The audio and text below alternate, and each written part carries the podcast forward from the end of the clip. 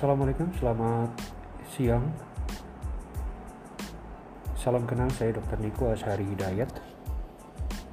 Saya seorang dokter bedah toraks, kardiak, dan vaskuler. Saya penggiat digital health. Menurut saya, digital health atau kesehatan digital merupakan satu kunci yang era sekarang sangat digemari oleh masyarakat berbagai bidang baik bidang kesehatan sendiri juga bidang teknologi. Untuk hal itu, perkenankan saya untuk membuka sebuah podcast baru